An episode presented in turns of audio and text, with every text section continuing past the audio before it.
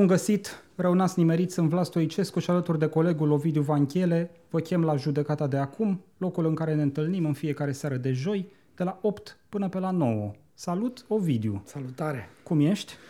Uh, cum să fiu? Uh, Pregătit uh, de un part-time la Serviciul Român de Informații? Da, uh, sunt, uh, nu știu, contemplu prăbușirea așa. Uh, mi se pare înspăimântător ce se pare că ni se pregătește uh, și nu știu, cred că nu prea mai e de stat pe aici în condițiile astea. Îmi place să cred că nu te referi la Casa Presei, nu, ci la, la România. Țară, cu totul, da. Uh, Ăsta este principalul subiect al nostru, uh, asta cu propunerile pe uh, legile siguranței naționale. Hai să dăm din start uh, cezarului ce al cezarului și să spunem că uh, G4 Media, Da, colegii toate colegii de la Pantazi G4 și Tapalagă publică de vreo două zile, de vreo nu? două zile, da. da. Uh, Bucăți dintr-un proiect pe care ei scriu că l-au văzut și nu avem niciun motiv să nu-i credem că l-au văzut. Uh, Ce e uh, dincolo de asta... bucăți dintr-un proiect uh, de propuneri, De să propunere, zicem, da, uh, da, care da. vizează modificări ale legilor, să zicem, uh, legi ale siguranței Da, e, e naționale. vorba de un pachet de legi uh, care uh, normează activitatea serviciilor secrete, raporturile dintre serviciile secrete, raporturile dintre serviciile sec- secrete și celelalte puteri din stat. Uh, Despre asta e vorba în acest În pachet. unele cazuri e uh, vorba chiar de legi care reglementează funcționarea serviciilor respective. Exact, Și exact. acest pachet de legi propune diferite, cum să le zic, șurubărel, nu? La nivelul atribuțiilor și mijloacelor uh, serviciilor secrete din România. Hai să spunem și asta din start, care sunt multicele, nu? Uh, Îs probabil vreo mult șase. Prea, la bunul simț așa mult prea multe pentru o țară totuși mică. Chiar și o țară aflată în zona asta de uh, tumultul continuu. Da. Uh, că na, asta e. Suntem la marginea Uniunii Europene, uh, aproape de ruși, uh, aproape de un conflict acum, în momentul ăsta. Noi sperăm să termine cât mai repede. Chiar mâine, Ovidiu, stai un mâine pic. sunt 100 de zile de când uh, au intrat rușii în Ucraina. Da. Și mi se pare că trebuie să facem paranteza asta. Uh, Sunt foarte, foarte bucuros că Ucraina a rezistat atât. Mă gândesc că atunci, în dimineața aia, în 24 februarie, ne temeam pur și simplu că în două, trei zile Marea Armată Roșie va, va termina. Ei, iată, războiul a ajuns la uh, ziua 100 mâine.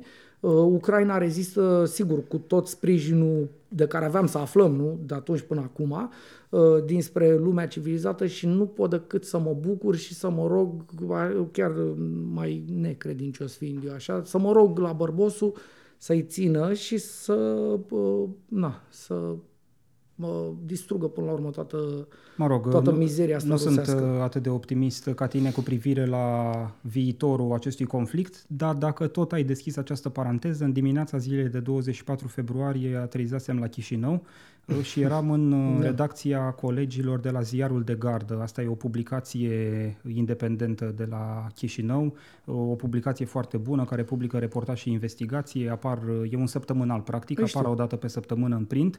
Uh, S-au făcut uh, niște pariuri în ziua respectivă, țin minte. Niciunul din oamenii care a pariat nu a mizat pe uh, faptul că Ucraina va rezista, iată, 100 de zile.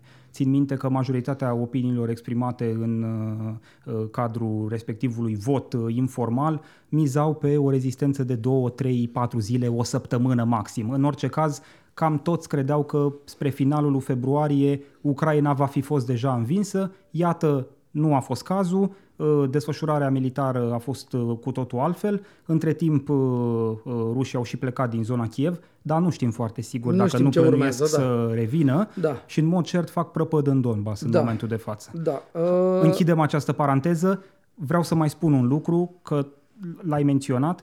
N-aș vrea să intrăm în logica asta, asta e logica puterii. Uh, Vrem să schimbăm uh, legile siguranței naționale pentru că e război la graniță. În- Asta e o absolut. discuție, știi foarte bine, care se poartă în societatea românească de ani de zile și din păcate se poartă doar dinspre noi, jurnaliști și societate civilă, pentru că instituțiile cam tac mâlc. Da, e o, Adică e nimeni nu un- spune de fapt ce vrea de la aceste modificări, de, ce, ce vrea de la aceste modificări și, în primul rând, de ce sunt ele necesare. E un joc de, de așoarecele și pisica de 32 de ani. Uh, uh, aceste servicii, după părerea mea, mult prea puternice și mult prea puțin controlate, apropo de uh, controlul civil și o să ajungem acolo, da. uh, deci mult prea puternice și probabil și pentru că sunt mult prea puțin controlate, cum spuneam, uh, dar cu toate astea, de când au apărut, mă rog, de când s-au reformat, dacă practic ele vin din comunism și au schimbat sigla. Păi s-au reformat natural, uh, că au murit da, uh, mă rog, foștii securiști și au fost înlocuiți de tineri aspiranți la statutul de ofițeri, nu? Păi,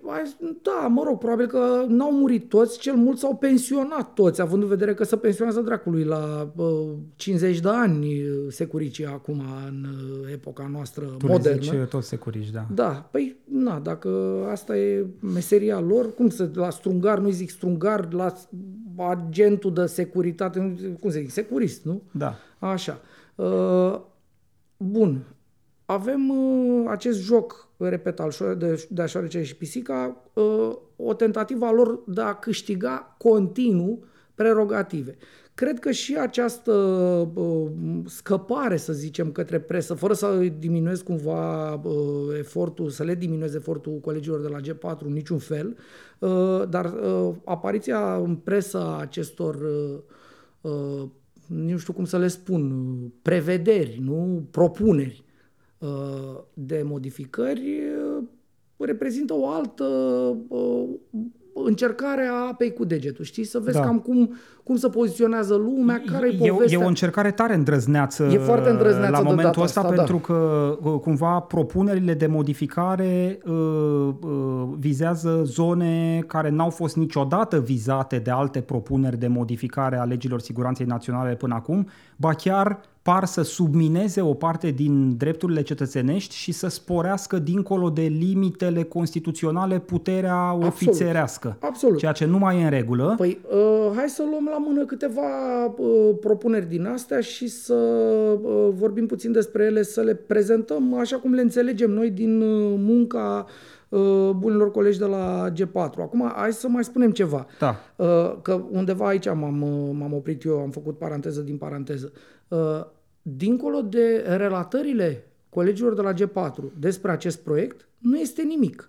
Nu este nicio asumare a paternității acestor propuneri. Da. Deci noi nu știm de unde vin ele, oameni buni. Uh, din felul în care sunt scrise textele publicate pe G4, din, mă rog, conținutul lor punctual, trag concluzia că vin dinspre coaliția de guvernare. Da, da, e doar o supoziție. E o supoziție, da par, parte din ele par a fi scrise de niște oameni care ori n-au habar de Constituția României, ori doar în curdă Constituția României, că mai e și varianta asta. Uh, deci, repet, suntem într-o ecuație cu o mie de necunoscute, practic. Nu înțelegem nimic și, paradoxal, de două zile se publică o parte a societății, inclusiv a societății civile înregimentate, ca să zic așa, nu organizate în da. ONG-uri. Să nu a se avut... înțeleagă că e înregimentată la SRI. Nu, nu la SRI, înregimentată în sensul încorporată ca atare în ONG-uri.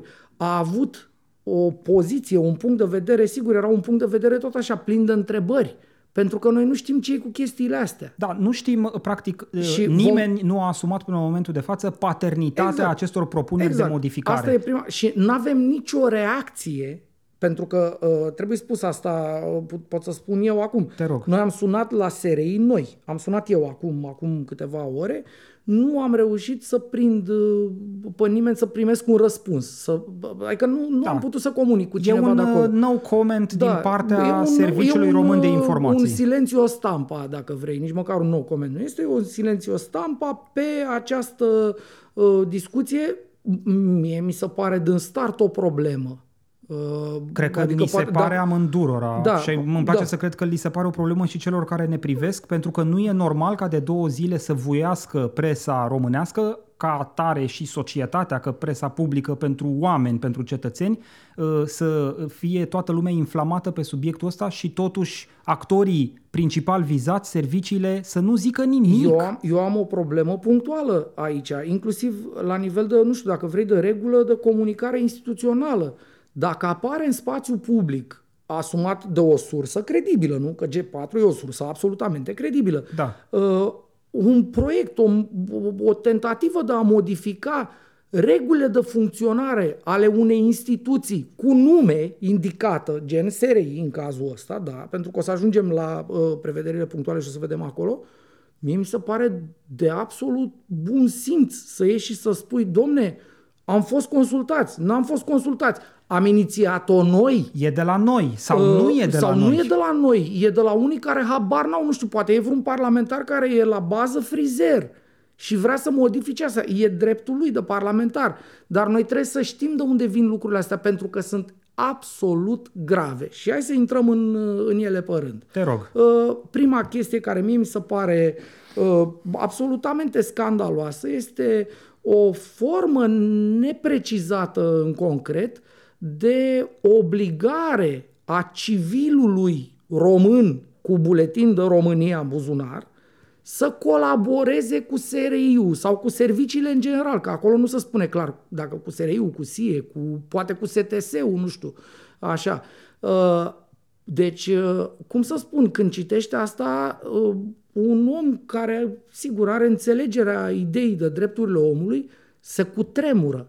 Adică eu umblu, pe, hai să o luăm așa, eu umblu pe stradă și vine unul la mine în civil, îmi arată o legitimație, eu nu știu cum arată legitimația de SRI. Poate e unul care face Maradona, nu face, nu e de la SRI. Da. N-am de unde să știu eu. Plus că n-am undeva o bază de date să-l găsesc. Dacă vine poliția, o dată că îl văd pe ăla că e îmbrăcat în milițian și doi la mă, dacă am vreo suspiciune sau ceva, e, e reglementată relația mea cu poliția. Da. da. Dacă vine SRI-ul, eu nu înțeleg. Și bun, și zice, vină cu acum mine că vreau să-l urmărim pe Stoicescu, care are o combinație pe, pe garduri. Eu nu știu ce fac eu acolo.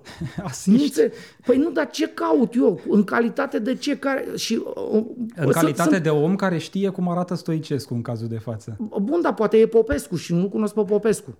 Uh, dar poate mă duce el la fura pe mine. Zice, hai cu mine să faci și stai aici tu. Și mă sun dacă vine, nu știu, da. poliția. Și stai de șase ca nu, Exact. Hmm. Nu înțeleg nimica. Nu înțeleg ce mi se întâmplă dacă nu fac. Că eu, de exemplu, când văd uniformă, am mai tot spus-o, dar simt nevoia să o spun, eu m-am născut civil și uh, asta este dorința mea să mor civil. Mă rog, tu ai o aversiune uh, față am de Am o aversiune ideea... față de ideea de uniformă, da. Și de ideea de militarizare De militarizare în general, în general da, da, da. Uh, eu, o am și eu, ți-o împărtășesc. Da, eu vreau să înțeleg ce mi se întâmplă dacă îi spun lui ofițer, care poate chiar e ofițer, și zice, ajută-mă cum e trebuie să facem. Să-i spun, du-te dracu, măi, nene, că nu vreau.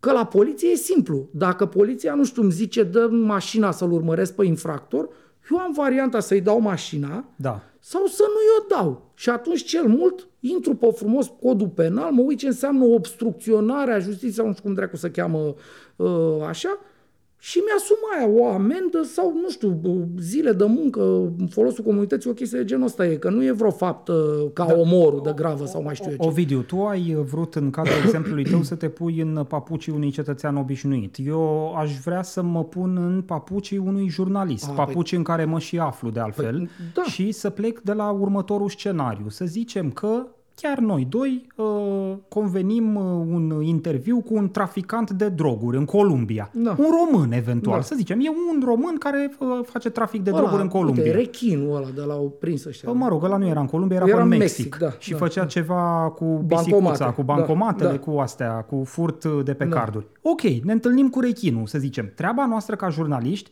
e să sigur, să dezvoltăm contactele necesare pentru a ajunge în zona respectivă, dar să avem și o formă de convenție cu ăla, indiferent că e un criminal, că e traficant, că e ce vrea el, astfel încât nu noi să fim ăia care îl dăm pe mâna legii, Absolut, că meseria că noastră, noastră nu exact. e de ofițeri, e exact. de jurnaliști care ne ducem să obținem eventual o informație de interes public acolo. Pe și care sigur, să o publicăm, evident. Pe omul ăla îl confruntăm, mergem. Nu fac planul interviului aici, vreau să zic doar că ne putem afla în situația asta. Ei, ce se întâmplă dacă o asemenea lege care mă obligă în calitate de civil, de cetățean român, să colaborez cu ofițeri serii, dacă într-un asemenea context legal vine un ofițer și îmi zice am aflat că te întâlnești cu rechinul săptămâna viitoare, poartă și tu niște tehnică operativă pe tine că ne interesează și pe noi speța.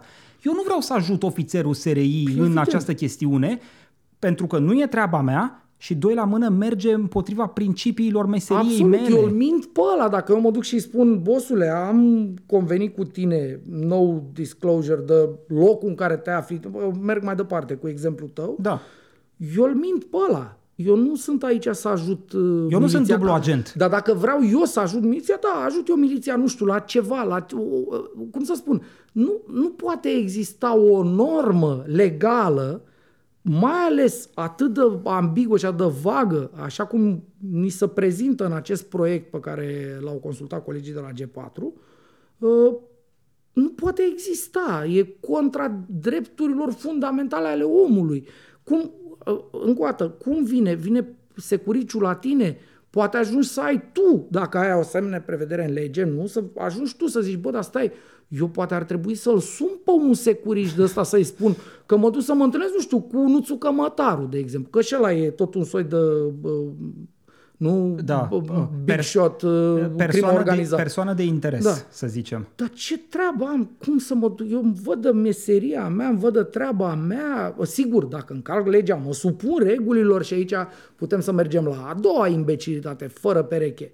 Un statut special, practic, din punct de vedere legal, uh, pe care îl obțin acești securici. Păi, cum Da. să o am eu Îmi dai procuror- voie, dăm voie să citesc Citezi? punctual, Ok, pentru ok. că suntem pe site-ul Te rog. G4 Media, se spune așa, procurorii pot intra în sediile SRI pentru a efectua anchetă doar cu aprobarea președintelui CSAT, adică șeful statului, în cazul României. Ofițerii SRI pot fi audiați, percheziționați sau reținuți doar de procurori anume desemnați. Și nu scrie chestia asta în titlu, dar am citit-o eu în conținutul propunerii. Pardon. Se mai spune acolo Am început să că mă enervez de- la de- audiere trebuie să fie prezent și juridicul serviciului de informații. Deci când îl audiază pe ofițer procurorul, trebuie să fie și legalul instituției, în cazul de față, fie uh, uh, uh, uh, SRI uh, central, fie, nu știu, vreo filială SRI, Da, da. SRI din, din județe. La ce gen de... a- Iarăși, cred că a, asta adaugă, adaugă la, practic și la legile justiției, nu? Că și acolo ar trebui să găsești niște prevederi care să să pupe cu asta, care Ovidiu, să se îmbine cu asta. Instituie un regim penal special, Absolut, că nu știu da. cum să-i zic Păi altfel. nu, așa este. Da. Uh, dar iarăși, fără niciun fel de explicație, fără niciun fel de... De unde vin procurorii ăia? Sunt pro... Poate să, să fie, nu știu, japonezi procurorii. Sau ce înseamnă uh, procuror specializat? Specializat în ce? Că ofițerul specializat SRI în poate să fie... audierea SRI-știlor. Să fac cursuri speciale pentru asta. Luăm bani de la PNRR. Păi, stai puțin, că avem deja... Glumesc, sunt am ironic, înțeles. adică să nu Avem creadă o- am cineva că înțeles. sunt... uh, Nu, dar avem secție specială pentru magistrați, o să avem secție specială pentru securici. Păi hai să ajungem, repet, o să ajungem uh, omul și sec- uh, meseria și uh, sectorul ei de procurori, nu? Sau cum să facem? Nu neapărat că nu E- toate meseriile sunt uh, cu Da, epoleți. da, știu, Aici știu. apare să fie un regim special Uh, doar pentru purtători de epoleți. Uite, eu, de exemplu, aș vrea un uh, parchet din ăsta specializat pentru proști. Pentru politicieni de ăștia, gen, uite, ministrul educației. Da. care ar trebui să aibă un fel de tribunal special de, ca alea pe la uh, Haga, pe la astea, pentru genocid. Bine, nu de adevăratele, ci genocide din astea m- mentale. Cu Ăsta, cu asta se ocupă uh, acest uh, câmpeanu, da? Da. Uh, Ovidiu. tâmpește oameni de mici. Ești, uh, cum să zic, uh, într-o zonă de uh, uh, ridicol voit. uh, Da. Duci discuția într-o asemenea extremă uh, ca să înțelegem totuși cât de imbecilă în sine e propunerea. Imbecilă propunerea Dar dacă din revenim... N motive, dar unul dintre motivele astea și poate cel mai important și cel care mă aruncă pe mine ca uh, discurs în zona asta de ștouri Da. da. ieftine poate pentru unii, uh, e fix asta. N-am detalii, nimeni nu vorbește, nimeni nu explică. Adică aș vrea să vină, uh, nu știu, serviciile, nu? SRI, SIE, STS, bă, SPP, FLE, FLE, FLE, toate astea, să vină și să-mi spună, domne, e important, pentru că, uite, nu știu, la o audiere ar putea să, să vorbească despre nu știu cum, adică să-mi explice și mie cineva că, uh, cum să Ovidiu, spun, în general, în situații de genul ăsta, prezinți cazuistică. Da. Eventual vii și spui, Da. în În- 10 situații da. anterioare, lucrătorii pățit, noștri au, au scurs informații pentru că nu a fost prezent legalul serviciului. Nu, care știi? să-l oprească din a spune Exact. uh, uh, dincolo de limita X. Da, dar iarăși spun, nu există nimic. Noi de două zile citim citim și ne cade uh, uh, zi, mandibula, exact ca ne în, cade uh, mandibula și ne crește ca, în, tensiunea. ca în desene animate uh, așa și nu înțelege nimic ca noi. Toată lumea tace, uh, nimeni nu răspunde la telefon, nimeni nu explică. Repet, noi nu știm cine a propus asta. Uh, hai să mergem mai departe. Hai Până, să, ne până să ne mergem trecem mai pe departe, pentru că ești la uh, acest subpunct cu uh, regim penal special, neapărat vreau să spun lucrul ăsta, pentru că cred că este important. Uh, nu știm cine asumă în momentul de față paternitatea acestor propuneri de modificare, dar în mod cert există niște oameni în statul român, nu știu care e instituția aia statului român, care au scris pe hârtie uh, lucrurile astea, care s-au gândit la tipul ăsta de mecanism. Uh, în contextul ăsta am și eu o întrebare. De ce e mai important pentru statul român să uh, uh, cum să zic, creeze un corp specializat de, sau să se gândească să creeze un corp specializat de procurori care să trateze eventualele uh, cazuri penale cu ofițeri SRI, dar același stat nu e interesat sau nu reușește de ani de zile să aibă procurori specializați în infracțiuni sexuale cu victime minore. O chestiune care este super evidentă public în România, odată pentru că suntem multipli condamnați la CEDO în dosare de infracțiuni sexuale cu victime minore, doi la mână pentru că presa și aia mainstream prin Libertatea și aia independentă prin De la Zero, publicația pentru care lucrez eu, a scris în mod sistematic despre dezastru din zona de instrumentare judiciară a acestor infracțiuni sexuale cu victime minore. Și dezastrul ăsta se întâmplă și pentru că nu ai magistrați specializați. Corect. Procurori care să știe să audieze o victimă minoră, judecători care să știe să încadreze corect și să facă Faptele, diferența da. între viol și act sexual cu minor. Perfect de Am acord cu făcut tine. paranteza asta, Nu, Ovidiu, sunt pentru perfect că de are acord. legătură cu subiectul nostru. Deci statul ăsta să gândește cum să aducă niște procurori specializați în spețe cu sereiști, dar nu vine să-mi pună niște procurori care să știe să vorbească cu un copil de 10 ani care a fost abuzat sexual. Da, sunt Sunt, per- suntem nebuni. Sunt perfect de acord cu tine, fără, perfect de acord cu tine, fără a minimaliza niciun fel uh, chestiunea pe care ai spus-o, eu m-aș duce mai departe de un tip sau un, o zonă de infracțiune anume, m-aș duce la niște lucruri care uh, fac, uh, cum să spun, încrederea în justiție în România să fie sub nivelul mării. Și îți dau, nu știu, două exemple. Uh, recuperarea de prejudicii. Noi nu avem, apropo de legislație și de oameni, nu? Care să, na, să infors uh, această legislație, nu știu cum dracului să să o impună, să o, Da. așa. Uh, Să o aplice. Să o aplice, exact. Uh, na, sunt obosit. Uh, noi nu luăm niciun ban de la hoți, niciodată. Nu reușim. Dracu, fa- nu știu cum facem, niciun leu nu luăm și că e blestem. Scrie acolo, uh, condamnat să plătească Voiculescu 60 de milioane de euro, a dat vreo 4 Da. din, din ultima noastră, că noi periodic la uh, Centrul de Investigație Media unde lucrez eu, a, a, facem un soi de analiză, așa, să vedeți ce s-a mai întâmplat. Uh, deci cam ăsta e procentul și ăsta e un, un procentaj bun, 4 milioane din 60 luate de stat, de la Voiculescu. Uh, apoi, nu mai face nimeni pușcărie, doar cine ori e prost, rău, ori are vreun fetiș dracului cu pușcărie, altfel nu mi explic. Nimeni nu mai face pușcărie. Tu nu vezi că în, af- în ultimele zile, în ultima perioadă așa, uh, Piedone este ce- cel mai docil uh, deținut. Uh, În rest, toată lumea a încercat. Udrea a fugit. Uh, Oprescu ne explică el cât de chirurg e el din uh, Dăm voie să-ți Atena. mai dau un nume. Sebastian Ghiță. E, da, dacă iau pe toți... Ovidiu, nu, îl uh, precizez cu supramăsură. Hai să facem și această paranteză că e importantă. Mai ții minte imaginile cu fostul număr 2 din SRI, Florian Coldea, Absolut. pe terasă acasă la Sebastian Ghiță? Da, da. Ce uh, a reușit societatea românească să lămurească din acel episod, dincolo de faptul că Coldea a ieșit la pensie? La pensioară bună. La pensioară adică bună. Nu așa... Adică mi-ar fi plăcut totuși ca cetățean român să reușim să elucidăm Măi, contextul om. respectiv al prezenței numărului 2 din SRI acasă la un jucător politic major care după aia a fugit din țară pentru că avea o mulțime de probleme penale.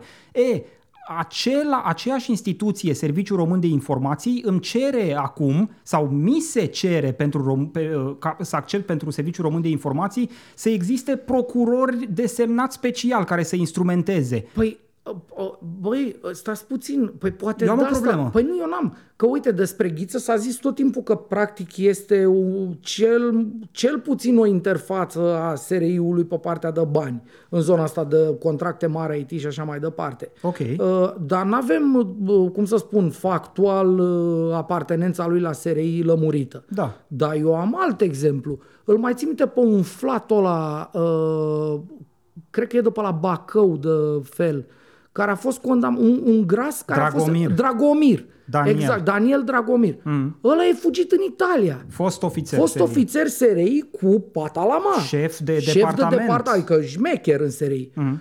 Uite, eu s-ar putea acum, dacă vine uh, uh, ăsta, uh, Marincea de la SRI sau, nu știu, securici ăștia ai lor acolo, să vină și să spună, domne, de-aia vrem regimul ăsta special, ca să nu mai fugă Daniel Dragomir, că de-aia a fugit Daniel Dragomir, că n-am avut procurori specializați. Atunci, m- s-ar putea să fiu de acord, glumesc, evident. Înțelegi? Deci, ăștia chiar cred că noi suntem urși din pădure, așa, pe bune. Nu se poate asta. Da. Hai, zi și de următoarea uh, propunere. Următoarea, uh, care mai era modificare? O, aici e o chestie interesantă. Uh, se reîntoarce la SRI uh, uh, tot ce ține de interceptările telefonice, despre asta era uh, parcă vorba. Da. Uh, nu știu dacă o arăți tu acolo sau la ce, la ce șurubărești. Uh, acum ideea o este arăt, că uh, imediat. Uh, de 10 ani de zile încoace, în România iarăși se dă o luptă de asta, uh, si dă si luptă, pe partea de uh, interceptări, m- în special în dosarele penale. A fost odita mai discuția că, domne, uh, securicii să nu mai fie ei uh, cei care, care fac interceptări în dosarele penale și transcriere și așa mai departe. Da. Aveau și o formă de prelucrare a da, interceptărilor. Da, da, da. Uh, Bun. Dracu știe ce Oricum, vezi, cum să te poziționezi la asta? Eu am avut această problemă în anii din urmă, atunci când se vorbea despre asta. Îți zic cum aș poziționa Păi nu, eu, dar termină uh, tu. uh, Eu nu știu cum să mă poziționez, că uh, procurorii spun ni le trimiteau securicii foarte târziu sau deloc, ni le dădeau ei când voiau ei, când jucau ei cu ele, uh, securicii spun, nu e adevărat, doamne, noi trimiteam tot timpul. Da. Dar tu n-ai o formă de control, că n-ai acces la actele alea. Și poate e ok să fie așa până la urmă, nu? Apropo de, nu știu, confidențialitatea urmăririi penale până la urmă. Cum să mă poziționez eu la asta? Că am de-a face practic cu două mafii în situația aia veche atunci și hai să zicem, a venit Curtea Constituțională Onor și a zis, domne, gata, scoatem serviciu, că oricum n-au voie ei să facă acte de urmărire penală și cumva, printr-o extrapolare din asta avocățească dementă, ajunseseră să facă ei acte de urmărire penală. Da. Și le-am luat uh, securicilor, le-a luat uh, cheia de la cască, de la unde să stai acolo să asculți, tu. Și le-a dat-o procurorilor. Trei niște procurori, uh, echipamente probabil cumpărate Da. și așa mai departe. Că, Bază tehnică. Uh, vreo șapte ani de zile, nu? Cred că până în 2015 a, a apărut uh, Acolo, uh, acolo, da. modificarea asta. Vreo șapte ani, să zicem. Acum, după șapte ani, le dăm înapoi securicilor. Uh, Păi, dacă proiectul ăsta e în dezbaterea coaliției de guvernare, te întreb și eu, uite că acum fac, în timp ce vorbesc niște legături așa în capul meu, păi nu PSD-ul urla că procurorii lui Chiove și nenorociții și cu securiciul lui Băsescu și cu astea au făcut și ne omoară și ne iau bă, nevinovați. Ba și... da, dar era PSD-ul sub Liviu Dragnea. Între Păi- timp s-a schimbat epoca și este domnul Marcel Ciolacu. Păi da, dar nu erau, nu sunt aceiași oameni, că uite, iar nu curg e, apele uite pe mine de că nervi. nu e. Domnul Ciolacu are alt tip de joc pe care pare să-l facă în ultima vreme braț la braț cu președintele, Președintele Iohannis. Iohannis, da, da, da. Uh, bun.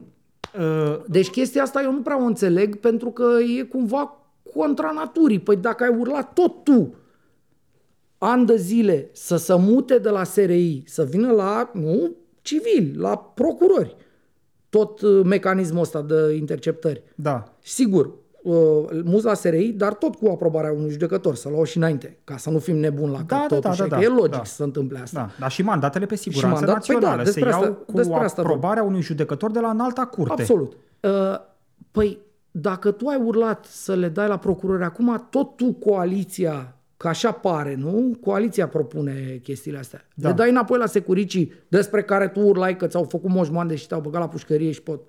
A, s-a decimat uh, clasa politică, nu? Și în special partidul acesta PSD, uh, super cinstit, oameni, numai oameni cinstiți unul și unul. Și toți sunt la pușcărie nevinovați. Uite, Oprescu, e nevinovat Oprescu, nu? D- Dacă cumva ai pus o întrebare mai devreme, răspunsul este da. Păi tot tu le dai înapoi. Uh, Mai vreau totuși să introduc o nuanță aici. Nu înțeleg de ce după această eternă dezbatere care nu se mai termină de ani de zile, nu reușim să discutăm și despre eventuala, nu sunt un specialist, dar pot să mă gândesc la soluții care să ne ducă într-o zonă poate mai normală, despre eventuala înființarea unei agenții independente a statului care să gestioneze această parte de interceptări.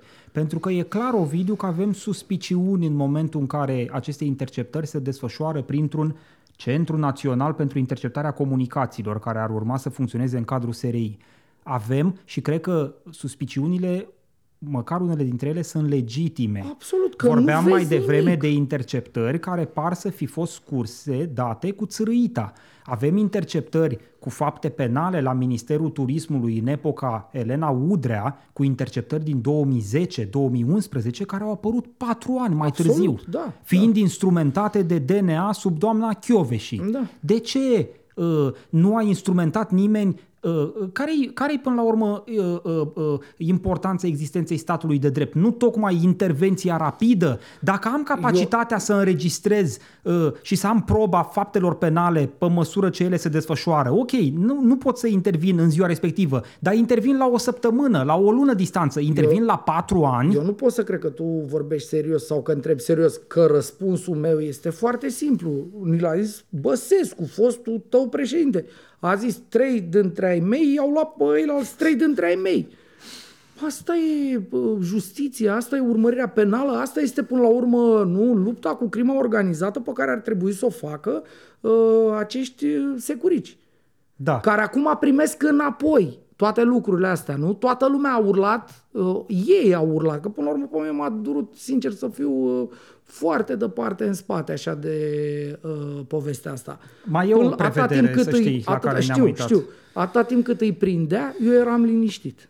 Mă bucuram că i-a prins. Chiar dacă mai târziu, mai nu știu ce, măcar un pic de pârnaie, că banii nu le ia Aici înapoi. n-aș zice că sunt pe aceeași lungime de undă cu tine, dar nici nu vreau să dezvolt Nu, discuția nu. în direcția respectivă, că e alta decât Vreau să aia le pe care facă o purtăm. ceva cineva. Da, dar dacă le face la 20 de ani da, distanță- Sigur că da, dar dacă varianta e să nu le facă nimic sau să le facă la 20 de ani, primesc bucuros așa și sper doar că acei 20 de ani se vor transforma în 10, în 5, în 2, în 1. Apropo, Cândva. apropo de făcut, uh, uh, bucățica de probă uh, ajunsă în sfârșit în arhivele CNSAS care a reușit să-l deconspire pe Traian Băsescu ca Exact. informator al securității n-a fost uh, în La arhivele servicii. SRI? Nu, am înțeles că la SIE. La SIE. Dar nu contează, la securici. Ok. La un, acum noi facem, uh, nici nu contează, cred, uh, uh, apartenența, Da, da, da. uh, tipul de uniformă. Nu, Sunt încercam securici. să înțeleg dacă tot de servicii vorbim Păi, și aici. Evident că da.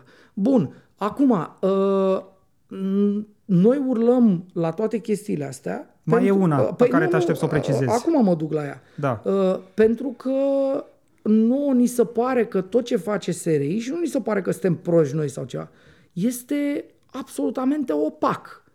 În condițiile în care doar o mică parte într-o lume civilizată, într-o țară civilizată, ar trebui să fie opacă. Da. Ar trebui una să fie opacă, hai să nu fim tâmpiți Cu acum toți. privire la Cu operativ. privire la operativ. Da. E, noi nu știm nimic din ce face. Noi de aici ce... discutăm de cadru de funcționare, Da, dar de nu ce, de nu, operativ. de ce nu știm noi nimic din ce face SRI-ul? Și de-aia e problemă să ajungă SRI-ul să aibă asemenea prerogative. Pentru că nu avem comisie parlamentară. Pentru că nu avem Ba control nu. civil asupra serviciilor. Da. Despre asta e vorba. Avem control comisie, dar nu funcționează. Controlul civil să uh, exercită în mecanismul ăsta uh, imaginat de uh, părinții Constituției, Iorgovan și cu toți boscheta aia bătrâni în fine, uh, așa să efectuează acest control uh, civil, printr-o comisie a SRI. Uh, mie mi se pare că epitomul, dacă pot să folosesc acest barbarism, uh, al uh, existenței uh, comisiei ăsteia pentru SRI în cazul ăsta, este uh, arcuirea, dacă mai țin minte, era la Georgian Pop. Da. Uh, și, a venit, da. și a venit Maior, când Maior era șeful SRI-ului, a venit Maior la comisie. Și ăla s-a arcuit de, eu nu pot... Stătea încordat? Nu, nu că stătea încordat, stătea încordat rău și a încercat, a, a, a dat mâna cu el, dar a făcut o plecăciune din aia cam ca la regină, dar nu acum în zilele noastre. Acum 500 de ani la monarh, înțelegi? Făceai genul ăla de așa. Da. E, ăla e raportul comisiei pe care noi, civilii, repet, insist asupra chestia, noi totuși suntem civili și vrem să rămânem civili și uh, trebuie ca o țară normală ce pretindem că suntem, să avem control. E, omul ăla conducea entitatea care trebuia să-l controleze pe ăla. Și el făcea, ți-am spus, un fel de uh, nu știu cum să-i spun, precum, un fel de cumpănă așa în fața lui. Precum trestia Preș. deasupra apei. Preșul preșurilor era acel uh, papagal, unul, Georgian Pop. Ovidiu, nu știu mai știi foarte bine că Gvasi, majoritatea membrilor acestei comisii, ă, așa cum a fost ea configurată de-a lungul timpului, aveau ă, avea, mă rog, Vasi majoritatea, ă, diplome la colegiul ăla al Absolut. SRI. Deci toți aveau un CV-uri trecut, Au trecut pe acolo. curs de, în securitate exact. națională. Alea, două luni, cât făceau ei? Șase luni? Nu, au trecut pe acolo, adică ei au fost, bă, suntem tovarăși, suntem băieți aici. Ce control să am eu asupra unei entități care mă școlește și îmi dă un soi de statut special, un statut aparte în administrație, dacă vrei, cu de momentul mă fălesc. cu care mă fălesc și cu care deschid uși. Da. Este un... Probabil că ar trebui să vorbim o despre o Academia formă... SRI, despre colegiul ăsta de apărare și toate labele astea în cerc uh, făcute de toți aia care erau pe lângă Oprea, știi? Da. Academia uh, Științelor uh, Securității, Securității Naționale, ASSN. Da. E o formă de cointeresare. Da. Mă bucur da. că ai pronunțat numele lui Oprea pentru că este aceeași metodă de cointeresare Absolut. folosită de Oprea. Și Absolut. anume, le dau unora doctorate. Le dau doctorate, Aici, le dau grade, le dau le dau, îi trec printr-un curs de două luni, le dau o diplomă, ei se bucură, e trecută în CV, deschide uși în instituții, cum spui și Aia tu, e. Uh, eventual ajung și membru în Comisia Parlamentară de Control, unde ne batem pe umăr dacă, când ne întâlnim. Dacă nu? până absurd intră civili când intră în politica mare, să zic, când ajung la un nivel de politică mare, nu în Parlament, în guvern, în așa, pac, o mână așa ia și aduce la școală și probabil că la școala aia acolo, că nu cred că îi învață să călărească sau să tragă cu javelinul sau ce dracu să învețe să facă. Nu, îi învață niște hai să vadă lumea că ne avem bine. Eu zic exact că îi învață să facă proiecte de astea legislative. Și astea, da, da, da. da, Mie da. Așa mi se pare. Uh, da, deci uh, asta este următoarea poveste mare pe care uh, voiam Contro- să o... Con- controlul. Control civil. Control civil care oricum inexistent așa cum este, da. va fi mult amputat.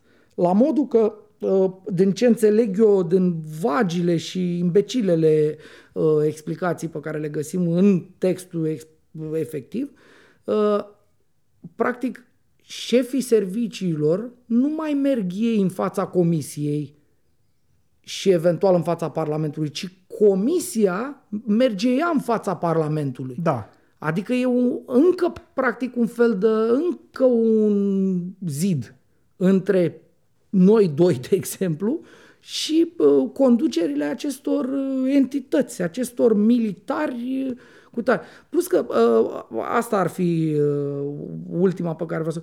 Sunt niște tâmpenii aici care, uh, în mod cert, ar trebui explicate. De exemplu, vorbeam noi mai devreme, nu? Da. Uh, SRI-ul ar putea să poată, să, ar putea să aibă uh, prerogative pentru a executa operațiuni în străinătate, da. SRI-ul până acum fiind doar în România, nu uh, ca limitat la teritoriul României, iar SIE, care era până acum limitat doar afară, are și el voie să se joace în România. Păi atunci de ce gura mă mai avem două? Că asta era până la urmă, nu logica, uh, nu? Asta era logica existenței celor două. Și asta era cumva complementaritatea lor. Păi acum se amestecă. Sigur, eu nu mă pricep, că eu n-am fost la astea, la școala de zbor faromotă la ăștia, la Securici. Ai uh, șansa să te înscrii Nu, oricând. mulțumesc frumos, sau dacă mă duc eu să mă înscriu, e interesant. Da. Așa. Uh, care, poate e o logică. Eu n-am găsit-o, bănesc că nici tu, păi, că știu că și tu ești civil. Nu am ce Deci, să găsesc atâta nefiind- timp cât netransparența e totală. Nu, dar aș vrea, poate e vreun, adică, na, nu- aș, ce să fac, mă apuc acum să opresc mai pe stradă sau să mă duc la general să întreb eu, Da. dar aș vrea să mi se explice că poate e o rațiune. Sunt de acord în cu ceva tine. ce mie mi se pare imbecil, dar eu, mie mi se pare imbecil și cum, nu știu, să operează pe creier. Că dacă nu știu să operezi pe creier, mi se pare imbecil că îl tai pe Ovidiu, aici, nu știu. uh, știu că de obicei ne vede lumea foarte învolburați, uh, câteodată mai scăpăm și câte o înjurătură, dar în general lucrăm cu moderație Da. în jurnalism. Moderația presupune inclusiv consultarea părții care ni se pare Da, chiar poate din absolut. start nasoală, dar obligația noastră este să ne ducem să spunem tu ce ai vrut aici să faci. Noi suntem de două zile în situația în care nimeni nu ne explică nimic. Ăsta e motivul pentru care aștept ca cineva, fie din partea politică, adică coaliția de guvernare, fie din partea instituțională, adică serviciul de informații, să vină și să, cum să zic, să prezinte nota de fundamentare. Mie- Să zică, motivul pentru care ne-am gândit la propunerile astea Da. e următorul. Pentru că X, Y și Z. Poate există o rațiune. Asta spuneam, Accept. exact asta da. spun eu. Poate că în căpețânile lor de specialiști există niște, măcar pentru unele dintre Pentru unele, aia cu a- civilii, ce aia să-mi cu civilii, explici? exact, Da, exact. Sau da. pentru aia cu procurorii special. Păi de ce ai, bă, ce facem aici noi? Asta putem să discutăm, nu? Evident. Dar uh, altele, uh, pe bune acum, adică, uh, to- bun, și tot prin asta, că aici e ultima chestie la care vreau să o mai duc. Uh, apropo, uh, se întâmplă în Pax Iohaniana toate lucrurile astea, da? Evident. Uh, liniștea în care se lucrează, dar pe dedesubt așa. Uh, Iohannis, că el e uh, președintele și șeful CSAT, nu? Uh, primește niște super prerogative în zona asta de, uh, prin aceste propuneri, nu? În zona asta de siguranță națională cel puțin. Da. Până acum era obligatoriu ca în acest CSAT, Consiliul Suprem de Apărare a Țării, să existe consens în luarea unor decizii. Și punct. Adică nu ieșeai de acolo până când nu, toată lumea nu era de acord cu o decizie. O luăm în stânga, o luăm Da. în dreapta, mergem în spate, mergem în față. Acum uh, a mai apărut un uh, asterisc așa în uh, poveste și anume, dacă nu există consens, decide șeful statului. Superb. Păi uh, Păi să le întrebe numai pe el atunci. da, de ce mai facem CSAT? Uh, nu că îl suspectez pe Iohannis de vreo, o, nu știu, vreo ceva așa rău, va face Iohannis ceva rău. Că lui e lene, e doarme, evident. Dar poate următorul va face niște șobolănii mari de tot. Și în acest context, de exemplu, tot în uh, propunerile astea, el poate să demită el șefii serviciilor. Da. Nu mai e nevoie de parlament cu două treimi, cu toată procedura care era până acum. Da, e o procedură de vot uh, Dar parlamentar dacă ajunge, care dar dacă, finalizează, dar dacă să zicem. ajunge șoșoacă președinte, uite, să nu uh, subestimăm imbecilitatea Păi el poporului uh, român. pune pe bărbasul șef la SRI Da. și un prieten șef la SIE. Și are practic uh, bă, toporul cu care retează căpățâni, nu? Într-o zonă care ar trebui să o oprească dacă ajunge un pericol. Da. Dacă un... Ce s-a întâmplat la Trump? Da, la Trump, adică o șoșoacă, da, pe parte de bărbat, uh, mă rog, mult spus, a, uh, a fost o amenințare la acel stat. Da, dar Statul totuși a rezistat. cu mențiunea că acolo există suficiente checks and balances Asta e. ca Păi și să noi- reușești totuși să Păi limitezi. da, dar noi tocmai le scoatem. Până asta noi îl scoatem. da. Adică dacă uh, Trump ar fi beneficiat de o chestie din asta de genul poți să decapitezi tu uh, CIA, FBI, NSA, dragi lași colaci, probabil că ar fi făcut-o. Probabil că ar fi făcut-o și probabil că lumea ar fi arătat altfel cu totul astăzi când noi vorbim. Înțelegi? Despre asta e vorba.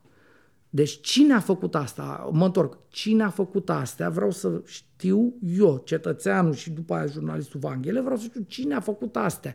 Ce a avut în cap și ce poziție au oamenii vizați de astea, adică securicii. Evident, așteptăm... uh, Așteptăm. Mă rog, am întrebat, repet, la SRI, Da. o să trimitem probabil în zilele următoare solicitări de reacții și către celelalte servicii de informații. Poate totuși să gândește cineva că e cazul să zică ceva. Da, uh, Subiectul e un pic cam important ca să bagi capul în nisip și să aștepți să treacă ce? Nu vreau Furtuna. să închidem asta, în- uh, bucata asta de uh, subiectul ăsta principal al emisiunii noastre fără să o duc în zona de uh, speculație. Știi ce cred eu că e aici? Uh, e clasic, e de manual. Am văzut-o de 100 de ori. Uh, ceri foarte mult, mm. ceri mult mai mult, ceri, cum să spun, ceri niște imbecilități, aș- așa, după care tot tu vii și spui, domne, nu știu cine a făcut un căcat, scoatem, domne, astea sunt niște prostii și rămân lucrurile care te interesează. Și te Nu poți știm. prezenta și ca un Și te- erou a- al a- statului exact, de drept, nu? A, ai salvat uh, criza, nu?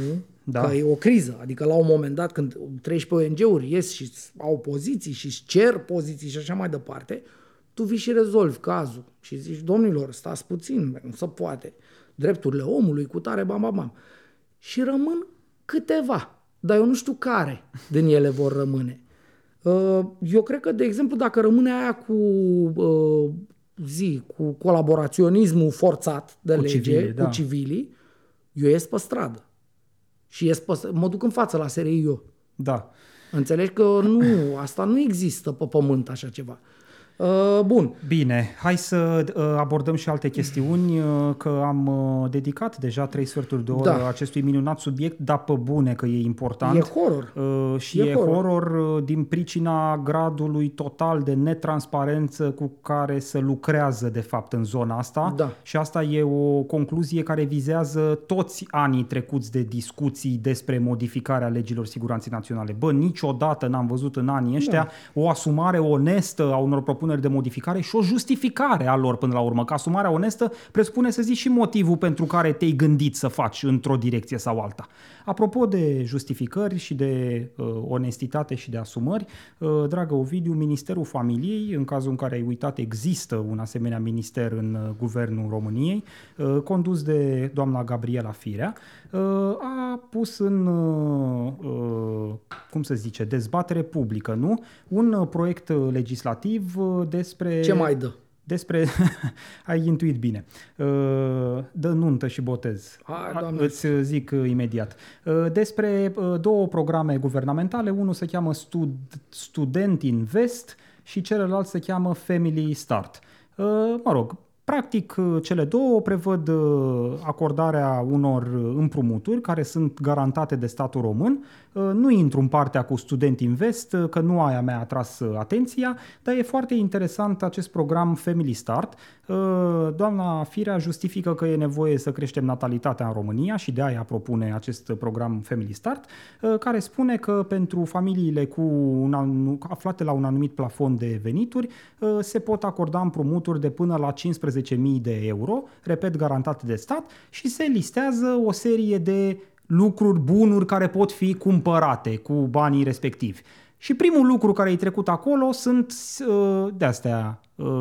Uh, aș vrea să găsesc, uite că nu mi-am uh, uh, uh, să văd exact care este exprimarea din, text, din textul de lege, dar uh, uh, e vorba de nunți și de, și de botezuri. Uite, am găsit. Se consideră cheltuieli eligibile a. Costurile ce decurg din evenimente care conduc la obținerea statutului de familie, precum cununia religioasă, cununia civilă sau ceremonia cu prilejul căsătoriei, dar nu mai mult de 20.000. Deci doar 20.000 de lei? 20.000 de lei, da. Deci un 4.000 de euro. Uh, Păi ce, sunt trupe care la nuntă iau 8, 9 mii, 10 mii. știu, Nici uh, măcar lăutarii nu poți să-i... ai făcut tu repede calculul, nu te supăra, este o imbecilitate. Absolut. Deci, Dar eu am uh, o întrebare, stai Uh, puțin. Că am Ultimul înțeles- lucru pe care îl așteptam la nivel de politică publică să-l facă statul român împovărat de o serie întreagă de nevoi sociale e să vină să le dea uh, familiilor mai degrabă middle class după nivelul veniturilor care e stabilit, să bani ca să facă nuntă. Adică, bă, hai să-și facă fiecare nunta cu bani de la el din buzunar, dă un paștele măsii, că nu știu eu, cum să-i zic eu altfel. Nu sunt, uh, eu am o întrebare aici directă.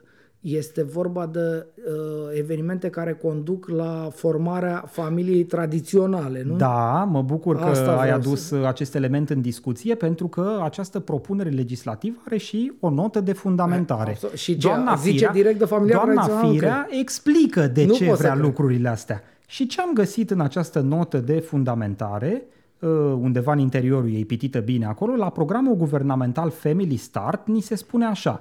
Programul are un caracter socio-educațional și are ca scop promovarea valorilor familiei tradiționale. Ai înțeles? Deci pentru asta vrea uh, doamna Firea să dea bani pentru nuntă și botez, ca să încurajeze valorile familiei tradiționale. Chestie Da. care pe mine mă pune pe gânduri, pentru că mi-amintesc că nu mai departe de finalul anului trecut uh, am scris uh, alături de colega Diana Uncioiu, am uh, f- refăcut un soi de arheologie, dacă vrei, a apariției Ministerului Familiei în România, care e venit pe filieră Budapesta, pe filieră Normal. maghiară. Da. E o propunere dinspre UDMR care s-au gândit să facă frumos uh, uh, față de stăpânul lor Victor Orban uh, și să-i arate, iată că implementează și în România o serie din minunata sa, uh, minunatele sale propuneri din gândirea sa politică, dacă vrei. Și pe filiera gândirii politice orbaniste a apărut și Ministerul Familiei în România, care de altfel și preia o parte din măsurile practice impuse de Ministerul Familiei de la Budapesta, inclusiv doamna Firea în acest program Family Start, poți să folosești o parte din acești 15.000 de euro ca să-ți cumperi autoturism cu șapte locuri. E, da. Dar doar cu șapte locuri, știi? Dacă vrei să-ți iei unul cu patru sau cinci locuri, nu. Nuntă și botez nu zice dacă trebuie să ai 50 sau 100 de invitați, adică poți cu oricâți invitați, Păi da, dacă te dar ține... mașina trebuie să aibă șapte Păi locuri. da, dacă te ține din bani. Te ține din bani la o nuntă micuță. Da, nu știu, Mititică. poate ai uh, posibilități mai însemnate și mai și pui ți-o tu. faci. Păi, evident că mai pui tu peste ăia 20 Păi de nu, mii. dar dacă zice că 20 de mii ăștia doar pentru trupă, pentru formație, pentru lăutari sau și pentru... Îmi pare rău, nu să zice pentru ce. A. Cred că poți să cumperi și măslinele, Asta nu nu e sunt vorba politici de... publice, doamna Firea, eu sunt foarte dezamăgit, nu se poate așa ceva. Sunt, uh, nu, nu. Nu, zice doar uh, uh, costuri ce decurg din evenimente care conduc la obținerea statutului de familie, precum cununia Dar stai religioasă. puțin, petrecerea burlacilor... Adică poți să plătești popa, Stai dacă așa. vrei. Păi, normal că trebuie să dai la popi. Vezi? Dar eu te întreb altceva pe tine. Petrecerea burlacilor, că și aia e un eveniment care te conduce către, uh, bă, bă, nu știu, bă, fondarea, statutului, da. fondarea familiei chiar tradiționale, că da a burlacilor, că urmează probabil să te găsească draci, practic forever după aia. Nu cred că s-a gândit, Nu s-a uh, gândit. doamna Firea la petrecerea Vezi, asta burlacilor. înseamnă, n-are consultanți, Coiu, care e alcoolist, știi cazul. Mă rog, te referi, că Vasil nu știe Coiu. toată lumea, la Cristian Da. Vasil Coiu. Uh, Nu mai e la ea la uh, Ministerul Familiei, e la, Nu, e la Ministerul, Ministerul Muncii, Muncii. Da, e, sunt, nu are oameni Da. ca să-i De ce te spună duci exact. tu la Cristian Vasil Coiu? Păi pentru că- Florentin Pandele și-a făcut uh, petrecerea burlacilor sau nu? Nu, nu. Cred că, Uite. bine, eu știu, al- știu lucruri, dar nu vreau să vorbesc, că nu, nu. avem, nu sunt uh, documentate. Uh, Pandele e într-o uh, perpetuă petrecerea burlace. În fine, uh, Superb. să sărim peste să detaliile de solicite chiloțără. bani uh, prin programul Family Start uh, Păi de da, la da, minunata dacă- sa soție. Dacă nu-i dă pentru burlăcească, nu ai ce să faci cu ea. Uite, În poți, fine, să, poți să-ți mai cumperi laptopuri, calculatoare, tablete. Asta tot pentru familie? Da, da, da, achiziția de către tinerii căsătoriți a unor echipamente necesare în procesul de tranziție digitală. Deci, doamna Firea vrea o familie care să știe să lucreze la calculator, nu așa orice familie, orice panoramă nu știe să deschidă nici Windows 95, adică Frigiderul, e da. problematic. Da. Aia cu, deci eu, cu șapte locuri, Eu, eu ți-am dacă zis, aș fi opoziția și uite, ne ducem încet, încet către uh, favoriții mei, ca să zic așa, care au picat nu în B, în D, în onoare, în uh, fu, uh, sciziune, pardon, Da. uh, și anume USR. Uh, eu dacă aș fi de la USR în Parlament, eu asta aș face. Aș uh, face un proiect de lege care să interzică voucherele. Ai distrus-o pe firea. S-a terminat cu ea. Că ea la primărie Da, a da, dat vouchere de dai de alte bicicletă, de, probleme dinți. sociale. Păi nu, da, zic, important e mecanismul să îl tai, că Da. da. altfel ea altceva nu știe. Și atunci dacă ai interzis de, până lege să mai dea vouchere, ai scăpat de firea, ceea ce e important în viață să scapi de firea. Uh, așa aș face eu. Uh, Ovidiu, USR sau... uh, nu. Tra- tragi concluzia trag, pe trag, asta? trag o singură Hai. concluzie. Sunt măsuri uh, concrete, bune, care pot fi luate în zona de Ah. sprijinire a natalității. Sigur că da. Sunt programe de fertilizare in vitro care pot fi susținute de stat. Acum, ca să nu fim tâmpiți, sau eu, că bă, eu m-am dus în zona asta de, bă, nu știu, dispreț față de doamna Firea. Uh, Firea uh, la București a avut un program din ăsta pentru ferti- fertilizare in, in vitro. Da, îl face Da. și la nivel Ah, național. ok. Uite, ne suflă Ah. Diana din, uh, din producție.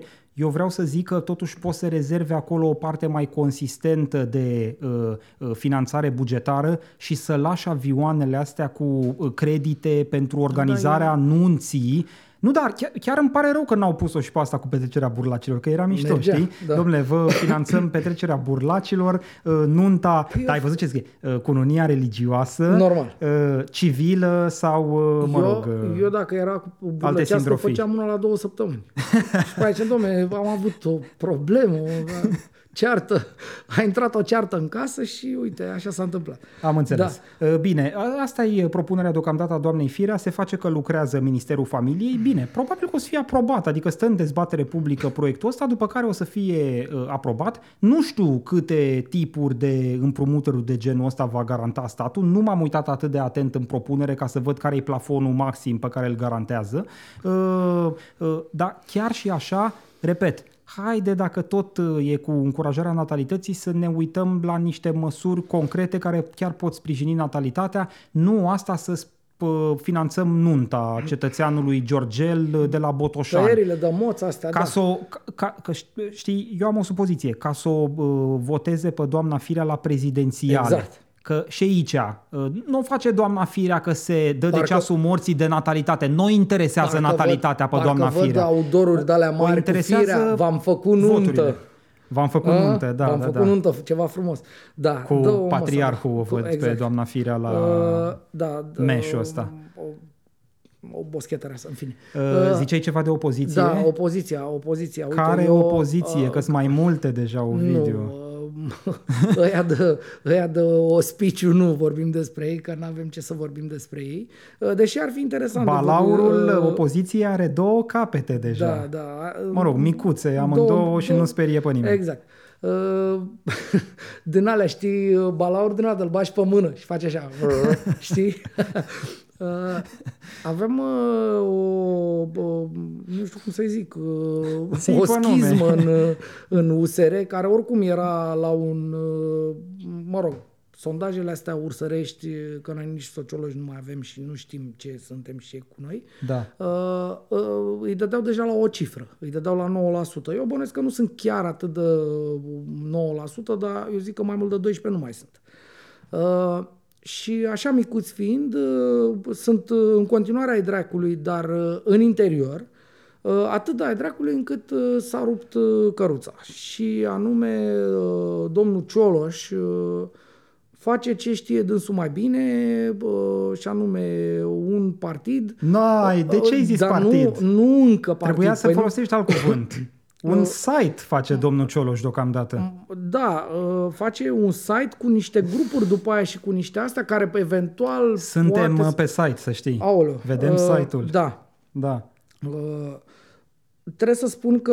Mă, uh, mă împinge la darts uh, sigla uh, partidului reper al domnului Cioloș. Îmi vine și, să... și pe Serios, domnul Barna l-am împins o să ajungem acolo mă sper împinge imediat. să arunc săgețica în Uh, miez. Da, deci uh, domnul Cioloș, uh, urmat uh, desigur de uh, patru dintre europarlamentarii uh, USR din Parlamentul European, au uh, construit sau pun bazele astăzi când vorbim uh, pentru această nouă formațiune politică.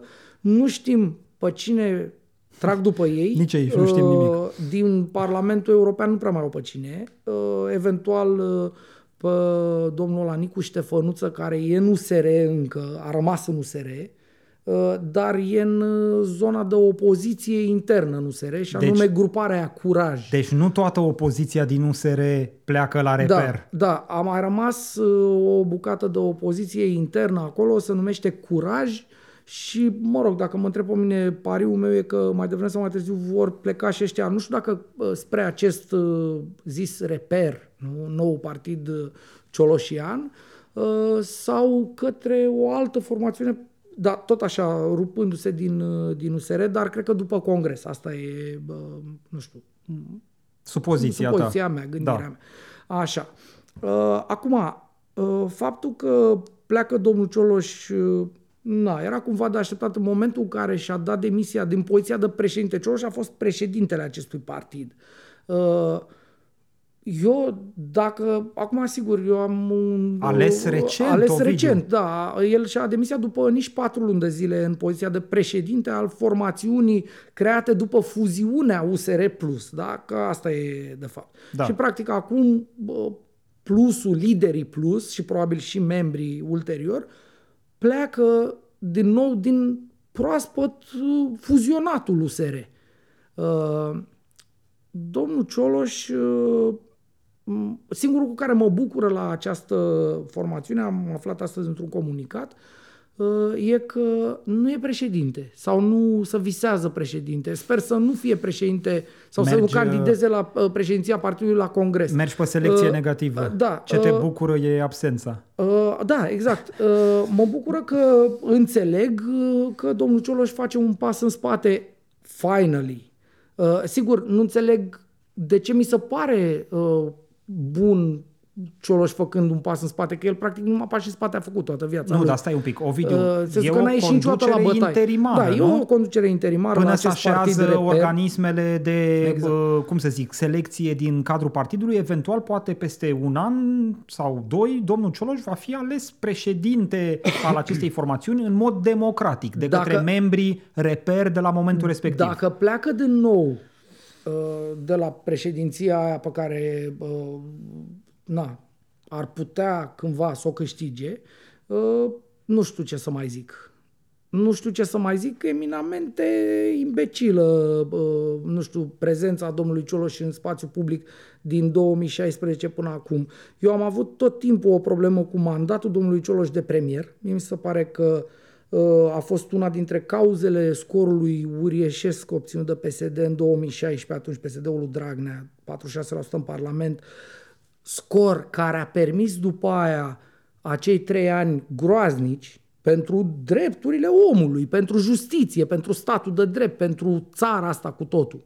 Deci eu îl văd pe domnul Cioloș acolo, o, o parte din, uh, cum să spun, uh, Din problemă. nu, din cauză. Din cauză, Din da. cauza care a declanșat această problemă. Bine, tu te duci uh, direct Și după aia l-am la văzut pe- scorul de la parlamentarele din 2016. Eu nici nu mă duc până acolo, mă gândesc doar cu cine a lucrat în cadrul respectivului guvern Cioloș, domnul Cioloș. Absolut. Și mi-aduc aminte de domnul Dâncu, Eu mi-am mi-aduc aminte de aminte de domnul Curaj. domnul Tobă. de domnul Curaj, domnul Tobă, da? Adică Uh, niște- Dâncu despre care, recent acum despre Dâncu, care este, cum să spun, ceva rău. Dâncu e ceva foarte rău.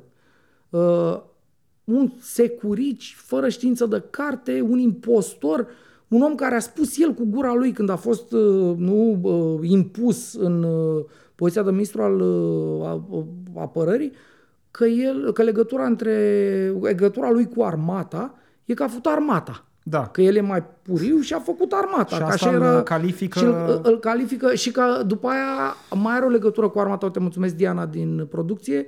Uh, A scos o revistă, da, e despre securici, că e despre SRI. Da. Da. Zice sinteza sau sinteze sau cum dracu zici. Sinteze, cred. Da, parcă da. Uh, Deci asta e domnul Dâncu. Și Cioloș ne-a spus că el nu se dezice, duc are o prietenie și cu asta. Omul ăsta este, cum să spun eu, e plat ca o băltoacă. Ți-aduce aminte că Și eu m-am în săturat. perioada respectivă când domnul Cioloș era premier, e- era scandalul de plagiat cât casa cu domnul Tobă și Absolut. domnul Cioloș să făcea că nu știe să Da, citească da, în limba da, da, română? da. Uh, Deși Știu. recent domnul Cioloș a fost vocal pe tema plagiatelor și a zis că cine e prins cu o caua mică ar trebui să-și dea demisia. E, domnul Cioloș avea pâinea și cuțitul, era șeful guvernului și totuși nu a vrut să-l dea, să-l dea deoparte pe domnul Tobă pentru că, na, colaborau uh, știi în ce? structuri. Eu am avut la un moment dat, am tot spus, o, am avut o discuție, cred că undeva până în 2018. Uh, M-a invitat pe mine domnul Cioloș la o discuție, că eu, na, îl tot criticam. Sigur, îl criticam la bunul simț, așa, nu dădeam cu toporul, că, na. Uh, și probabil că a considerat... Nu e ca și uh, cum nu sunt lucruri de criticat la domnul Absolut, Cioloș. da. Uh, și omul a simțit nevoia să discutăm. Am plecat mult mai nervos pe domnul Cioloș decât înainte să avem această discuție, pentru că ce mi s-a părut absolut abject a fost că are o explicație pentru toate. Nu poți să ai o explicație, de exemplu, pentru faptul că ești Izbăvitoare pentru el. izbăvit, izbăvitoare pentru el. O explicație în sensul că nu, că el doar trecea, că n-a putut, aia n-a putut, aia n-a văzut, aia n-a știut, acolo nu e vina lui, acolo i-a mâncat câinele tema, acolo n-a fost și acolo n-a înțeles. Asta este domnul Cioloș. Și uh, eu spun, pentru unele, hai să zicem că ar putea, pă, invocând din astea de morală, de nu știu cum, de bun simț și așa mai departe. Dar factual este așa. Domnul Cioloș este primul premier în funcție care nu candidează la parlamentarele pe care el le organizează ca premier. Uh-huh. Primul. Nu există așa ceva. Nu există o explicație pentru asta. Deci domnul Cioloș ar fi trebuit să se lase. Domnul Cioloș nu are, de exemplu, o explicație pentru faptul că după ce n-a participat la parlamentarele alea, știi baletul ăla, mai întâi au făcut peneliștii afișe cu el, după aia useriștii, așa, până la urmă n-a participat la alegeri deloc și a luat sabatic domnul Cioloș, un an de zile. Adică era foarte obosit după perioada asta de uh, uh, interimat, practic. Sigur, a fost un guvern pe bune. Da. Dar a fost un soi de interimat până la alegeri, nu mandatul lui de un an de zile. Uh, și-a luat un uh, sabatic, domnul Cioloș, că să nu bea apă înfierbântă. Domnul Știi, de la Cioloș mult. are bă, niște Dar în același volte timp e- politice pe este- care eu nu le este înțeleg. un mare om de stat, domnul Cioloș. Așa, așa ni se, re, uh, Se recomandă ni se sau ce? prezintă. Da, Păi, ni se... El se poate prezenta oricum. Mm, Nu, nu. Eu m-am cam săturat și cred că ar trebui să începem să vorbim serios despre niște lucruri pe pământul ăsta. Păi nu, Adică discutăm serios. domnul- Unii dintre noi îl Da, critică da. de ani de zile Da. pe Dacian Cioloș. N-am fost niciodată un admirator al lui Dacian Cioloș. Repet, a avut tot timpul niște volte politice care pentru mine au rămas de neînțeles. Păi pentru nimeni sănătos la privite cap. nu- cumva în sunt contrapondere cu altfel decât- imaginea pe care sigur încearcă să o proiecteze domnul Cioloș, de om așezat, Absolut, om moderat, da. care lucrează cu instrumentele uh, normalității Bun. ca Bun. să corecteze din stricăciunea noastră românească perenă. Hai să o grăbim puțin. Uh, au plecat oamenii, s-a făcut partidul. Mi-a crescut tensiunea când am văzut anunțul. Uh, sigur, primul anunț a fost al domnului Cioloș. Vorbea de moderație de astea. Eu, cu un sfert de oră înainte de anunțul lui cu moderația, citisem asta cu civilii obligați să stea pe un tufe cu, bo- cu securicii. Da. Și opoziția, nu, ne vorbește de moderație. Nu. Păi, eu nu mai vreau să mai audă domnul Cioloș. Deloc. Dacă Aici- se poate, aș vrea să nu mai audă domnul Cioloș. M-am enervat când am văzut cu moderația, dar după aia m-am bucurat astăzi, când am văzut că acest partid este condus bicefal în momentul ăsta până la uh, cristalizare, formare, de Ramona Strugariu, care mie mi se pare cel mai bun europarlamentar român, uh, și uh, bă, Dragoș Păslaru. Ei doi sunt șefii acestea. Eu înțeleg că domnul Cioloș face Ovidiu, un pas în șefii spate. unei structuri care conține cinci oameni Da, cu da, totul. probabil că va mai ce conține vorbim? tot. uh, Eu înțeleg că există Uh, deja... Domnul Vlad Voiculescu se duce la reper. Nu, domnul Vlad Voiculescu s-a certat cu domnul Cioloș, Așa se face politică aici la noi. Dacă te-ai certat, nu mai faci, gata, te duci la faci altfel. Păi Uh, uh, cum că domnul Vlad Voiculescu era braț la braț Era cu braț, Dacian dar Cioloș. m, s-a rupt lanțul de... Ba chiar facțiunea Plus din USR Plus îl ajuta pe domnul Voiculescu în toate contextele în care trebuia ajutat și a avut numeroase momente în care a trebuit cineva să vină să-i țină cadrul ăla ajutător să meargă înainte. Nu mai e valabil de vreo 2 ani, din ce știu eu. Uh, În fine, uh, sănătoși să fim. Partea bună e că domnul Cioloș, văzând această conducere bicefală în care el nu, din care el nu face parte, eu mă bucur.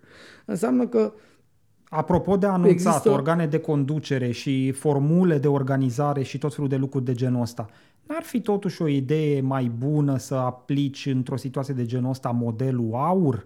Uh, nu vreau să-i laud, dar știi foarte bine că aur au apărut de niciunde, constituiți fiind și cu absolut, 9%. Absolut, Domnul da. Cioloș, reper, Bun înainte asta, da, să da, da. iasă, să vină să-mi spună, uite, suntem cinci Foarte oameni. corect, și da, după aia da. mă uit la domnul Cioloș și mă gândesc, ce a făcut domnul Cioloș la plus? Uh, Grupuri de lucru, Exact. grupul grupului de lucru, Exact, subgrupul subgrupului de lucru, șapte documente Platformă, programatice, da, da, da. uh, 100 de site-uri, 700 de discuții, 2 ani de organizare și în sfârșit iese un statut E, și mișcăm un centimetru exact în lucru. la asta Nu m-am mai bine gândit. aplic modelul aur, mă constitui, mă înscriu, fac, am statut, am Asta tot spun și vin și și eu. zic, ăștia suntem și avem și 9%. Da, e un paradox aici care, nu știu dacă e rezultatul, povestea asta e rezultatul gândirii strategice a domnului Cioloș sau nu, dar uh, e horror, pentru că domnul Cioloș însuși a trecut în povestea asta cu plus atunci când a vrut să facă partid.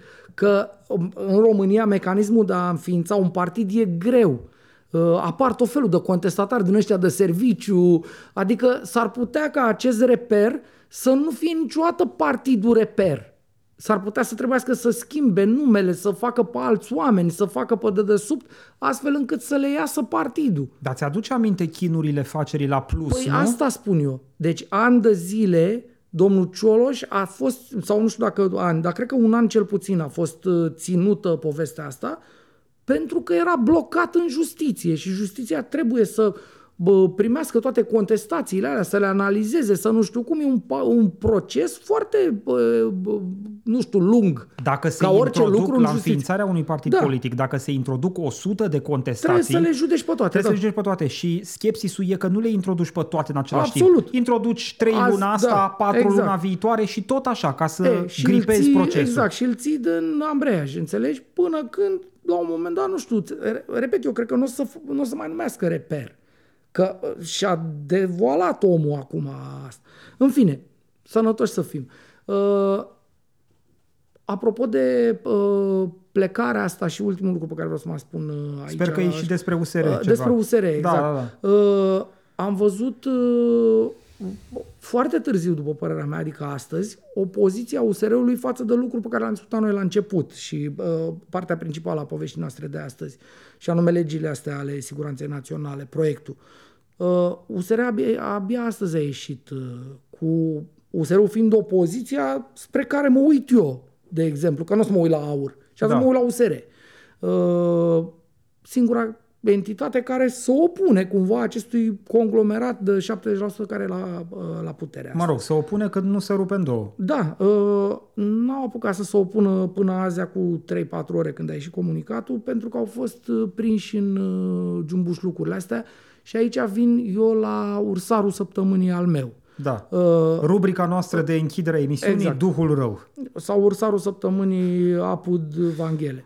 Uh, ursarul săptămânii la mine este domnul Barna, care de ziua copilului, că i-am și urat la mulți ani lui domnul Barna de ziua copilului, a făcut exact ca un bebeluș uh, și anume a anunțat Cioloș partid nou uh, și Barna cu uh, skillurile lui la Photoshop, că am văzut atunci în, uh, în circul ăla pe care așa. Sper că Uh. știe toată lumea celebrele imagini cu Dan Barna scriind uh, practic pe pedul uh, laptopului, da, uh, că bă. tastatura era departe de degete.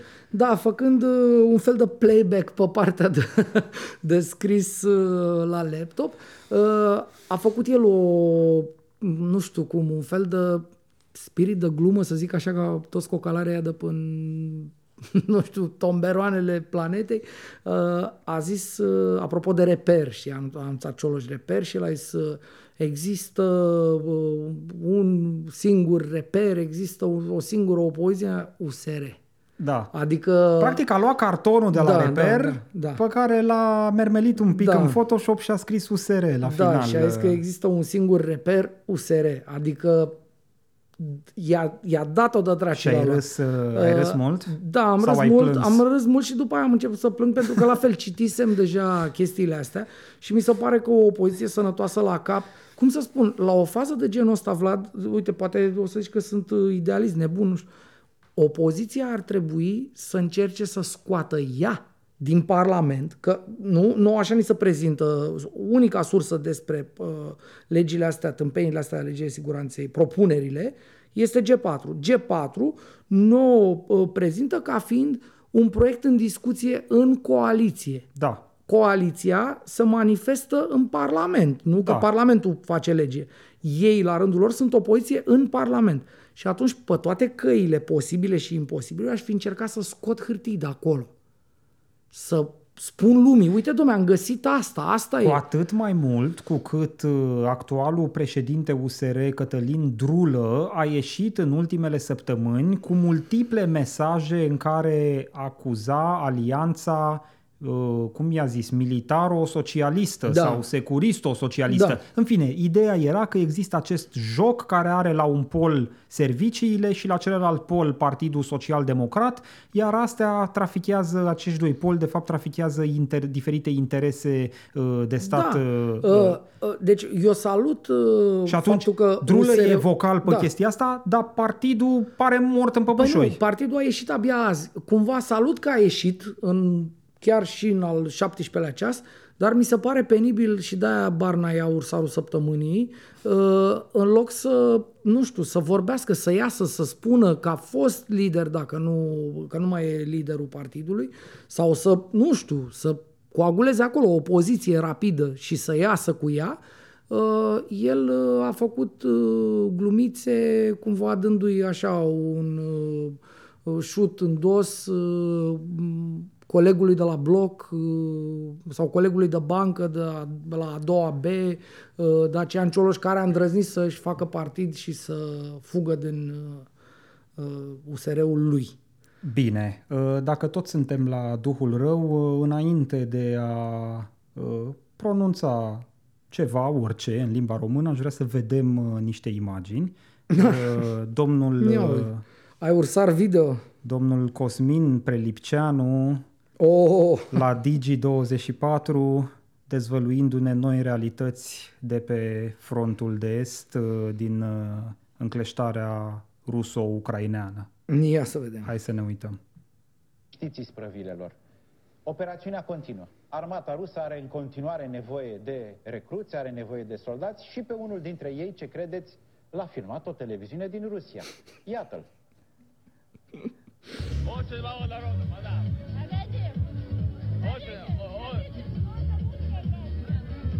Беспонтовая музыка. На самом деле, очень плохая музыка. Я думал, намного, намного лучше будет это все. И очень плохая музыка, просто очень плохая музыка. Я думал, намного лучше это все будет.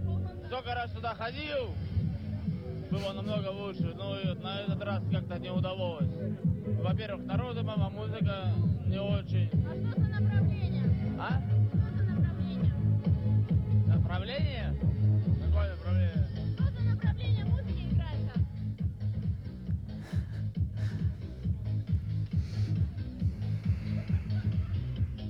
Ha ha. Dimitri, da. Uh, N-ai uh, înțeles nimic uh, din uh, dialogul Ei, purtat ba da, în că limba știu rusă, povestea, da. dar și fac precizarea asta pentru oamenii care ne ascultă doar în regim audio-only, în podcastul Judecata de acum. Uh, Respectiva discuție era subtitrată și dialogul părea a fi între o reporteriță care, într-un club, Da. întreba un cetățean ce urma teoretic, ipotetic, de fapt, să fie recrutat de armata rusă și trimis pe front, îl întreba de niște tancuri. Uh, Că, Da. uite, o să-l trimită cu tancurile. Părea, într-adevăr, din, uh, din reacțiile interve- intervievatoarei și ale intervievatului, părea autentică discuția. Nu Doar putea că, să- ce să vezi, pentru un vorbitor de limbă rusă sau un vorbitor de limbă rusă s-ar fi lămurit pe loc că, de fapt, acolo se discuta despre cu totul altceva. Da, e un... Imaginile prezentate de Digi24 uh, Onor de domnul Prelipceanu în emisiune sunt de prin 2008, îs vechi de Da. vreo 14 ani de zile, sunt filmate într-un club în Rusia, nici nu contează ce discută oamenii ăia Da, acolo, e- în niciun caz nu despre tancuri și în niciun caz ăla nu e un recrut care urmează Da, să da, fie da. trimis pe front pe tancul T-62. Da, e doar un e- cetățean foarte beat, Da, să e zicem. o memă veche, bă, probabil putem să schimbăm subtitrarea aia cu orice altă subtitrare, nu știu, despre cât de prost a fost concertul Dream Theater al meu, băieții mei care au dat era zic eu ce au dat uh, la București, sau despre, nu știu, fotbal sau despre Orice, uh, orice altceva. Mă rog, să zicem că dacă e un copywriter talentat în spate și scrie un Da. dialog care să aibă legătură cu reacțiile oamenilor pe care îi vedem Da. cu ochiul liber, atunci ăla e, a- aia devine Da, și deci- ea o memă reușită. Știi că discutam înainte să intrăm, mi-am amintit, există acel celebru clip uh, uh, cu Hitler jucat de Da. Bruno Ganz într-un film de Runtergang, cred că se cheamă filmul, The Downfall. E A, vorba așa, de da, da. ultimele ore, zile petrecute de Hitler în bunker înainte de căderea Berlinului, sau mă rog, la momentul căderii Berlinului și e acolo o fază celebră care e extrasă din film uh, și care e folosită pentru tot felul de dialoguri de astea similare. Adică îl vezi pe Hitler Da. enervându-se la masă, în film el se enerva că îi prezentau ăia planuri militare imbecile, uh, uh, de fapt uh, Sau, mema mă rog, uh, a căpătat propria viață. Da. Să discută despre orice folosindu-se respectivul fundal da, video. Era că, clasică, bă, a devenit în era Dragnea, când bă, Dragnea practic era în rolul lui Hitler și ea veneau și spuneau uh, au uh, vorbit la Curtea Constituțională să, nu știu, să pună Da. da. aia cu 10 zile. Să- Bă, știi povestea. E, mă mă aștept ca domnul Prelipceanu să ne prezinte la jurnalul de seară la Digi24 în zilele următoare și respectiva memă. Nu contează. Oricât de celebr ar fi o memă, Cosmin Prelipceanu nu știe de ea, documentariștii de la Digi24 nu știu de ea, ba chiar sunt atât de guguștiuci că înghit totul pe nemestecate și dau la o oră de maximă audiență ca să-și convingă publicul despre starea războiului din Ucraina. Da, nu? e Jenant. un, un dezastru ridicol. pentru jurnalism, dar uh, domnul Prelipceanu, pe mine unul nu mă mai uh, sperie de mult. Uh, L-am văzut... uh, Dar ești conștient că nu e vorba doar Bine, de Prelipceanu nu, aici, nu? Nu, nu, nu, mie mi se pare că e pusă de, de Dumnezeu așa cu mâna la Prelipceanu povestea. Asta, asta e o greșeală. Hai să nu fim acum mai exagerați decât ar fi Nu, cazul. e o greșeală, e o greșeală da. de documentare, de producție, de, e o greșeală, uh, bine, e o greșeală, rău. S-a întâmplat rău. Dar uh, Prelipceanu, noi am tot spus-o pe aici, el are, a avut de-a lungul anilor uh, foarte multe momente de ticăloșie. Evident. Pură. Și Evident. atunci cumva de-aia Dumnezeu bărbosul i-a dat pasta ca să facă o lume întreagă mișto de el. Și atunci eu mă bucur. Uh, Îmi pare rău pentru omul ăla care a făcut știrea respectivă, care a propus-o și a și făcut-o. Că probabil că o să-și o ia grav, mai ales în uh, uh, mediul ăsta epolețial de la Digi. Da. Dacă înțelegi ce vreau să spun. Înțeleg uh, foarte bine. Da. Poate o să apucăm uh, într-una Da, din uh, edițiile noastre viitoare să discutăm și de atmosfera specială din RCSRD, să spune, aș Da, spune, da, nu doar da. Digi24 și ți-aș propune discuția asta în contextul în care uh, s-a discutat recent de o propunere legislativă uh, care să limiteze uh, ceea ce pare a fi o poziție dominantă a RCSRD pe Da. piață, care sunt și operatori, Operatori de cablu, uh, au și televiziune, operatorii de cablu erau cu jucători cel, și cu cea pe mai- piața de energie electrică. Și- și pe Telecom, da. Apropo de deontologia Digi, eu mi-amintesc în anii din urmă știri despre zona de furnizare de energie electrică difuzate de Digi24, Da, care de ca fapt și când- protejau aria de business al Da, lui da, RCSRDS, ceea ce Cu- nu se uh, face în jurnalism. Sau să face cu un disclaimer cât malul de mare și eu nu mi-am să fi văzut acest disclaimer, așa este, corect. Niciodată.